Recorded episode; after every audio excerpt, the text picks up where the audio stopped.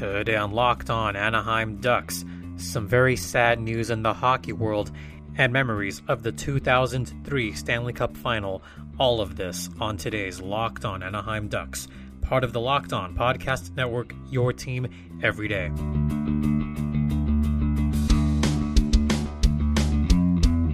How is everybody doing on day number 40 something of this quarantine? It has been over a month since the last hockey game was played at the Ponda, and hopefully you guys are all staying safe and trying to stay healthier than I am, to be honest. I feel like I haven't been 100, at 100% for a while now. Um, I won't h- hide anything. I've been under the weather. I've been ill for what seems like a long time. I had a pretty bad bout of the fever. Um, I just won't go too much more into detail. I will just suffice it to say that I've not been feeling well, um, well under 100%, but, you know, got to keep pressing on and try to at least still get some kind of content out there. Um, I want to remind you that you can hear this podcast on Apple Podcast, Google Podcast, Spotify, or Stitcher. I think after this weekend, I'm just gonna take a lot of meds, take good care of myself, and just do a hard reset and have some new content starting next week. No show on Monday. Uh, the plan for now is to have shows on Tuesday, Thursday, and Friday. That is the immediate goal as of right now. As for what we're going to have next week, uh, who knows? I, I don't know yet. I'm going to try to do some hockey Jeopardy, maybe something Jeopardy related, because it is the Jeopardy College Tournament of Champions. And by the way, the guy that's one of the guys in the finals, his name's Nabir. He's from the University of Minnesota. He's a hockey fan. He's a big hockey fan. He plays for the Minnesota Pep Band that plays at all the hockey games, and he likes hockey a lot. So, yeah, I thought that was a nice little uh, connection. I didn't want to end the show with some sad news. I would rather end the show on a positive note and not on such a negative note. But this was news that I couldn't not talk about for personal reasons, and I'll get to that right now. Um, this was pretty devastating. On April 11th, Colby Cave had passed away. He was suffering from uh, some pretty bad brain bleeding. Uh, what happened was he ended up having a cyst near his brain and it just got worse. He was put in a medically induced coma uh, well over a week ago, a few days before he died, and he just never got out of that coma, which is very sad to say. Colby Cave passing away at the age of only 25. Uh, he played with the Boston Bruins and the Edmonton Oilers. He last played here in Southern California. He was a part of the Bakersfield Condors team. And if you guys follow minor league hockey, you've definitely seen him play. Um, I will go personal about this in a second. First, I want to read uh, these statements. First, I'm going to go a little bit off the board here. Uh, here's what was on um, Colby Cave's wife's Instagram. Uh, this was what she put on her Instagram. This is from Emily Cave. Quote, to my best friend and love of my life, Colby, my heart is shattered. The amount of physical, mental, and emotional pain I am in when I think about never seeing, touching, or holding you again is unbearable. You are and will always be my person, my hero, the greatest thing to happen to me. I never dreamed of being a widow before our first wedding anniversary. Although every cell in my body is lost without you, I promise to continue to make you proud. You were the best friend, husband, doggy daddy, and oh, how I wished to see you as a baby daddy. I'll see you again soon, Colb. Yeah, it's pretty sad to read that. That was once again from Emily Cave, um, Colby's wife. They got married over the summer, and that was a pretty nice story from a couple months ago. I'll get to that in a second. Here's from the family of Colby Cave, and this is also from Emily. It is with great sadness to share the news that our Colby Cave passed away early this morning. I, Emily, and both our families are in shock, but now our Colby was loved dearly by by us, his family and friends. the entire hockey community, and many more. We thank everyone for their prayers during this difficult time. Here's a statement from the Edmonton Oilers, and I'm going to quote this. On behalf of the Edmonton Oilers Hockey Club and the Bakersfield Condors, we wanted to express our deepest condolences to the family and friends after the passing of our teammate Colby Cave earlier this morning.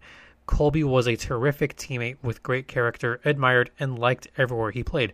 Our thoughts and prayers go out to his wife Emily, his family, and friends at this very difficult time. End quote. Uh, that's both from Bob Nicholson, the chairman of the Oilers, and Ken Holland, the president of Hockey Ops and GM of the Oilers. This statement comes from NHL Commissioner Gary Bettman. Quote, the NHL family mourns the heartbreaking passing of Colby Cave, whose life and hockey career, though too short, were inspiringly emblematic of the best of our game. Undrafted but undaunted, Colby was relentless in the pursuit of his hockey dream with both the Edmonton Oilers and Boston Bruins organizations. An earnest and hard working player, he was admired by his teammates and coaches. More important, he was a warm and generous person who was well liked by all those fortunate enough to know him. We send our heartfelt condolences to his wife Emily, their families, and Colby's countless friends throughout the hockey world. That was from the commissioner. And this is from the Bakersfield Condors head coach, Jay Woodcroft.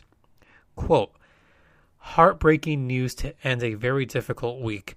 Colby was just such a phenomenal person to be around. He was the epitome of what a professional hockey player should be caring, driven, focused, and serious. Our thoughts and prayers continue to remain with Emily and the entire Cave family. End quote. Uh, once again, Colby Cave passing away at the age of 25 years old. And I had mentioned that he had suffered from a brain bleed. And it, it's really sad to think about because I happened to be at one of his final games. I guess I will talk about this now. Yes, I do uh, cover minor league hockey. I I work the games. Um, I ended up working his last game in SoCal. Uh, Bakersfield had gone on a road trip to Colorado before the season abruptly ended. Um, his last game in SoCal was not at Bakersfield. It was a road game at Ontario at Toyota Arena.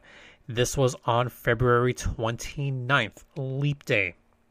So, as I work, you know, most games, I tend to watch warm ups and I'd seen Colby Cave warm up a few times.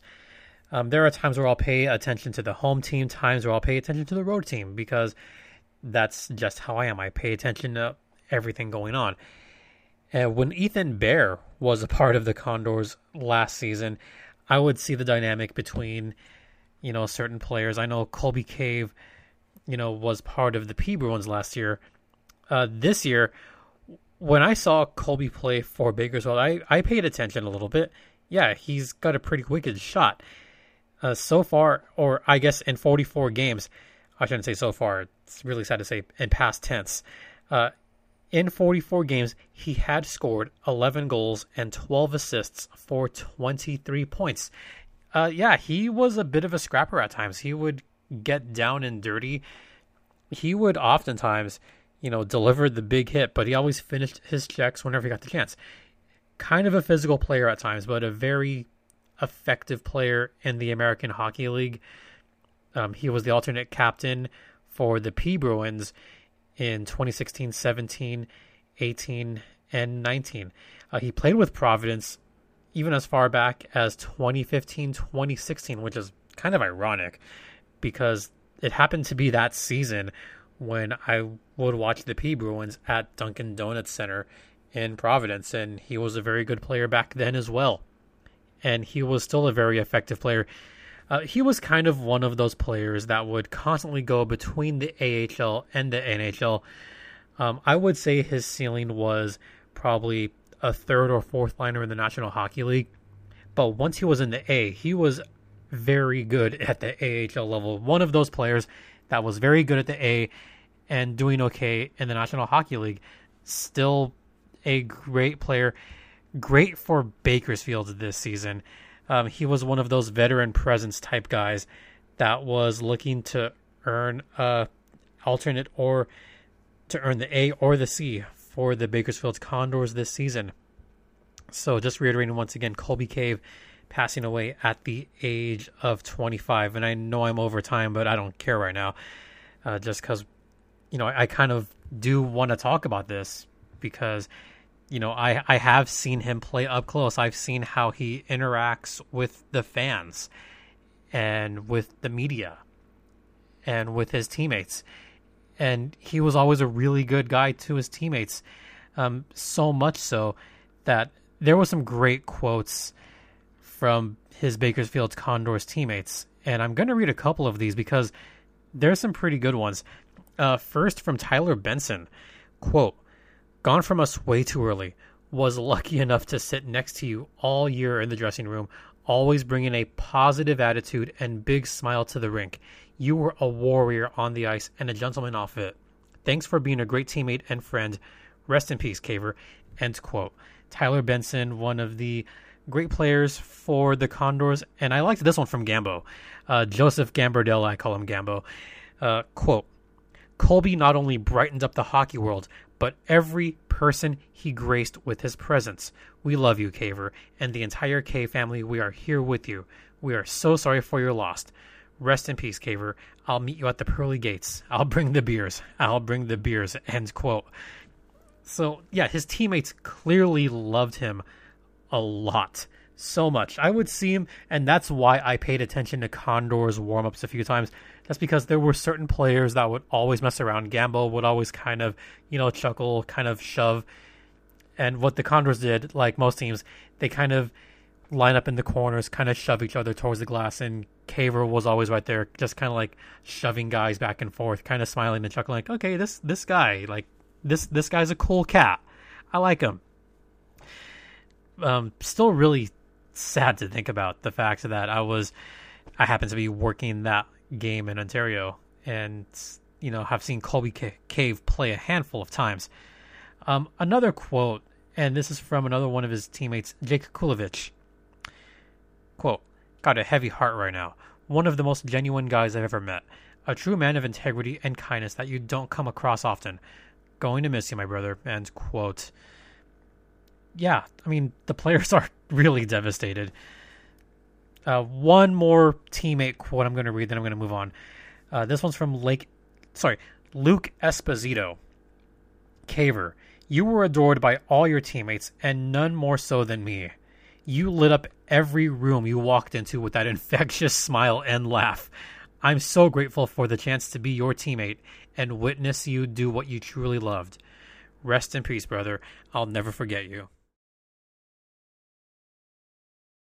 Hearing those quotes from his teammates, that tells you the kind of character that he is. And just going off of what I'm going to say as well, I could tell just, you know, from his demeanor on and off the ice. Yeah, he was a good guy. He was kind of one of those, not so much a goofball kind of guys, but just always kind of had a brightness. He kind of had a, always had a smile with him. I mean, the only reason I could relate a little bit is because, you know, he kind of had like a sly smile at times during the warm ups. I'd be like, okay, I like this guy. He he seemed like he always had a smile on his face, and the reason I could relate to that is because that's how I had been, and that's part of the reason why my nickname is Stimpy. Um, you know, Stimpy's always happy, happy, joy, joy. That's what Caver was. He was kind of that happy, happy, joy, joy kind of guy. You know, kind of messing around a little bit, kind of not so much getting under guys' skin, but just kind of being that presence where he really did light up a room. I said I wasn't going to do another quote, but uh, this is from the Condors captain, Keegan Lowe. So I have to read this quote. Quote, Caver was a true teammate in every sense of the word and a friend many were lucky to have. No words can describe this, and we all wish it wasn't true. If only we could all sit on the bus and play one last card game together. We miss you, brother. End quote. So that's one final quote from the Condors players. Something really interesting. Just seeing the outpouring of emotion with Colby Cave passing away, both from myself, from from friends that I know, from people that I work with, um, you know, others in the American Hockey League. They all had their impressions of Colby Cave as well, and they were all positive. We were all hoping he would pull through from this. You know, I was texting a couple people back and forth as far back as April 8th, April 9th. Once we found out that he had been in that coma, you know, we texted back and forth, gosh, I hope he's okay. You know, and we were kind of saying like let's let's hope that he gets through this first. Um, we had no idea that he was going to pass away. But as soon as we heard coma and something with his brain, our immediate thought was first let's hope he's okay, but you know, we we did have to say it like could this be a career ender for him? And that's what we thought at the time. So that was kind of that outpouring of emotion once we found out. Two days later, and this was just really, really, really freaking amazing. Um, so this was down in or up in Saskatchewan, where you know several fans just honored him. So what happened was he had passed away in a hospital in Toronto, and fans honored him in Saskatchewan. And this was probably an amazing scene. And if you haven't seen this, I'd look it up. So cars lined up along Highway 16 in North Battleford, Saskatchewan, for 15 kilometers. Yeah, over 15 kilometers of cars. They lined up outside North Battleford, just outside Highway 16, waiting for the family of Colby Cave you know, once the fire engines passed by, all those fans, 15 kilometers deep, they showed their absolute support. And it just hits you right in the heart.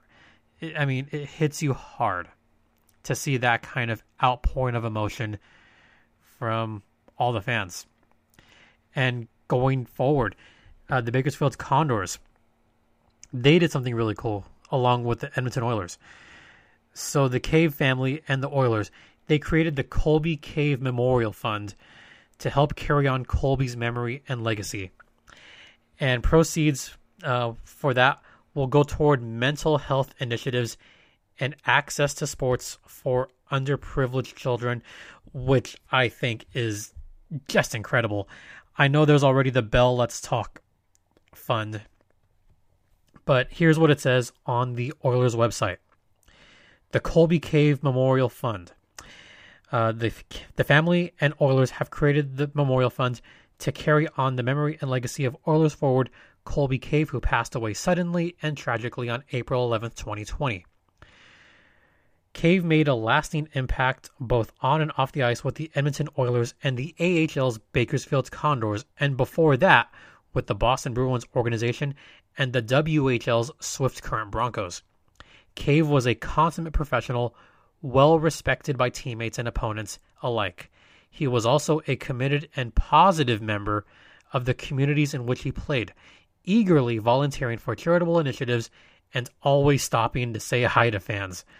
Donations to the Colby Cave Memorial Fund are being accepted by the Edmonton Oilers Community Foundation in Colby's memory. I'm going to say this right now. The next time, the, the next couple times that I do Hockey Jeopardy, uh, proceeds are going to go to this. They're going to go to the Colby Cave Memorial Fund. So I'm just going to put this out there. The next time I do that, that's where the funds are going to go. So check that out. It is nhl.com slash Oilers slash community slash Colby Cave, Colby dash cave dash memorial dash fund. And I'll be sure to make a link to that page after we finish today and after this uploads. So once again, that's the Colby Cave Memorial Fund. Uh, looks like it could be a very, very great cause.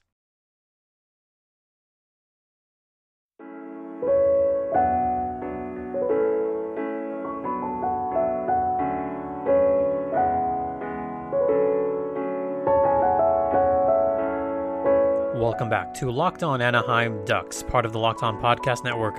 Uh, we're going to end on a more positive note and we're going to talk about the 2003 Stanley Cup final between the Devils and the Mighty Ducks. If you recall, on the last podcast, I had talked about that wonderful 2003 season, talking about the regular season, uh, that game that just replayed on uh, was a prime ticket recently. So yeah, there's a lot of memories there. Even the playoffs, but that cup final, that was another level of amazing. And if this segment goes long, I make no apologies for that. It was that good. Yeah, the first two games were all New Jersey. In fact, the Devils, they completely dominated the Ducks on those first couple of games in that Stanley Cup final. Um, really, it looked like the Devils were just going to dominate after those first two games because they won. Uh, I, I don't want to say handily, but I mean there was three nothing, three nothing. It okay. I don't want to say handily because the Ducks did make games out of both of them, and you know, I mean there was an empty netter here, but really the Ducks did play fairly well. It's just that much of a home arena advantage at Continental Airlines Arena or the Meadowlands in New Jersey. You know, they had a big time home ice advantage. You know, winning those first two games 3 nothing. I mean, Jiggy was just peltered, peltered, peltered with shots. And, you know, the Ducks, they looked bad. They looked bad. The offense just was not clicking. They got some good shots off on Marty Brodeur. They got some great shots off. But there was some key blocks made, some pretty good saves. So, yeah, it didn't look good. Then it shifted over to the pond for game three. This was a very interesting game where the Ducks came out right away. They came out firing. Uh, that second goal that the Ducks scored, yeah, that was a bad one for Devils fans because that was a pretty bad error on Marty Brodeur's part. So what happened there was the puck was just kind of going in a little bit, you know, kind of easing in. Whatever. It is what it is and I'm trying to even remember who scored. Actually, yeah. So the the puck was mid ice, right? And Brodeur was just trying to play the puck, and I think it was um, who was it? Oh, it was Ozon Ozolinsh. Ah, oh, th- this was a hilarious goal. So he just kind of played the puck towards the net. Okay, fine. And Oz just kind of put it in there. Marty put his stick down. As soon as Brodeur tried to grab the stick, the puck bounced off the stick and into the net. And I remember the I remember Gary Thorne going, "Oh, it, it was that bad of a goal, that bad." Yes, Scott Gomez did tie the game in the third period to make it two to two, but that error just really cost the Devils because in overtime, um, Salei he got the game winning goal. And this was off of a face-off too. So Oates did get a pretty good face-off win. Um, Adam Oates played it back to Ruslan Salei, and he just rifled it, you know, off the faceoff, glove side, and that was a wonderful game winning goal in overtime to give the Mighty Ducks that 3 2 victory at the pond. Then we go to game four. Game four was just an amazing, amazing back and forth game. One of the best goalie matchups we've ever seen. Marty was on top of his game. Jiggy was on top of his game. Jiggy more so than anything because he got some miraculous saves on the Devils throughout that entire game. And it finally ended kind of early in overtime, where the game winning goal was scored off a rebound. This was only 39 seconds into overtime, where Sammy Pahlsson had a great shot on Marty's left side. Marty had to do the splits, make a miraculous save, and then Steve Thomas got the game-winning goal in overtime. His his first game-winning goal in overtime. Okay. Steve Thomas had been in the league for a very very long time. That was his 19th season. Yes, 19th season in the National Hockey League. He started with Toronto in the mid 80s, then went to Chicago, then went to the Islanders, then the Devils, then Toronto. Although he was on the Devils for some playoffs runs, but he never really made a cup appearance. The closest he got was with the Blackhawks in 1990. That was the closest he'd ever gotten and the Blackhawks did lose in the conference finals that season. As far as his years with the Devils, he spent two seasons with the Devils, and it happened to be that both those playoff years they did not make the Stanley Cup final. And even with Toronto, they had some pretty deep runs but never made the final. So in his 19th season in the National Hockey League, he finally made the Stanley Cup final. Not only did he make the cup final, but he got a game winning goal in overtime. That just brought the house down immensely. You know, he'd been waiting for that long. To have that moment be his was just amazing. Then we went back to game five of that series. Uh, Devils once again dominated. It was 6 3. Then we got to game six. Game six is one of those games that goes down in hockey lore for years to come. And people still talk about it to this day. And I'm really only talking about one moment, one moment only in that game. And you all know which moment I'm, I'm talking about. Um, so to pick it up, the Ducks did get three quick goals in the first period a couple from Steve Rucchin and a power play from Steve Thomas. New Jersey did score early in the second. Then, with about 14, 13 minutes left in the second period, Scott Stevens put a vicious, and I mean a vicious hit. Yeah, and Ducks fans still hate this. Scott Stevens just absolutely decked Paul Kariya and knocked him out onto the ice. Paul Kariya had just passed off the puck, and Kariya was looking to his left. And here comes Scott Stevens barreling in and got a high hit to the head of Kariya. And Kariya just laid flat on the ice, his back on the ice. He's looking up. It looked like he was not moving at all. Finally, you saw that puff of breath as he came to. Ducks fans were very concerned it it looked it seemed like it was very quiet at that arena for a split second until Kariya finally got up, went to the locker room, and he had trouble getting even getting to the locker room. It was assumed that he was not going to play at least for the rest of the game and possibly the rest of the series because it was already game 5. We were assuming that he was going to be out for the rest of the game. And then maybe 8 minutes later, you see Paul Kariya coming out of the locker room. Yeah, not even kidding. He came out of the locker room, seemed to pat Leclerc on the back, and he said, The captain's back. I'm going back in. As if to, and the coach gives us look as if to say, Are you freaking kidding? Really? All right. I mean, if you're if you say you're good, uh, so apparently, the EMT was ready to take him to the hospital, and he said, "Nope, I got to finish this game." And Kariya nearly got a goal about four minutes left in the second period.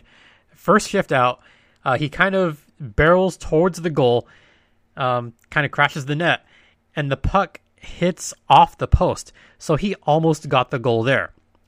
Then, not long after that, with about 2.45 left in the third period, one of the best calls in National Hockey League history, and this goes out to Gary Thorne. Gary Thorne had one of the best calls where Paul Kariya picked up the puck on the left side. He was blazing through the left side, got across the blue line.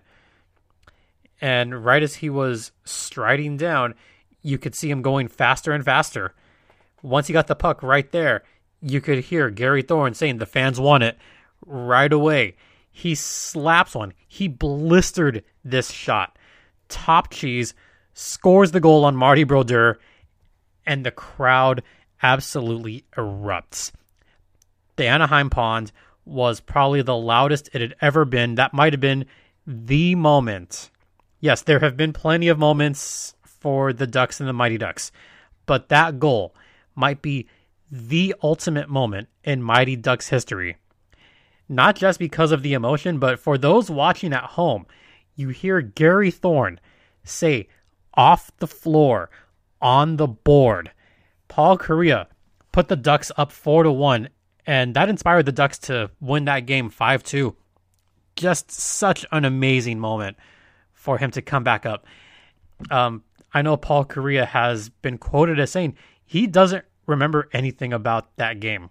He has no memory of it, which is kind of haunting and kind of sad because that's one of the best moments in hockey history. And for him to not remember it, it's kind of sad because you want to hear his thoughts on what he thought during that game, and for him to not remember it, I mean, it is kind of sad. So the Ducks did win that game six. They would go back to New Jersey for game seven.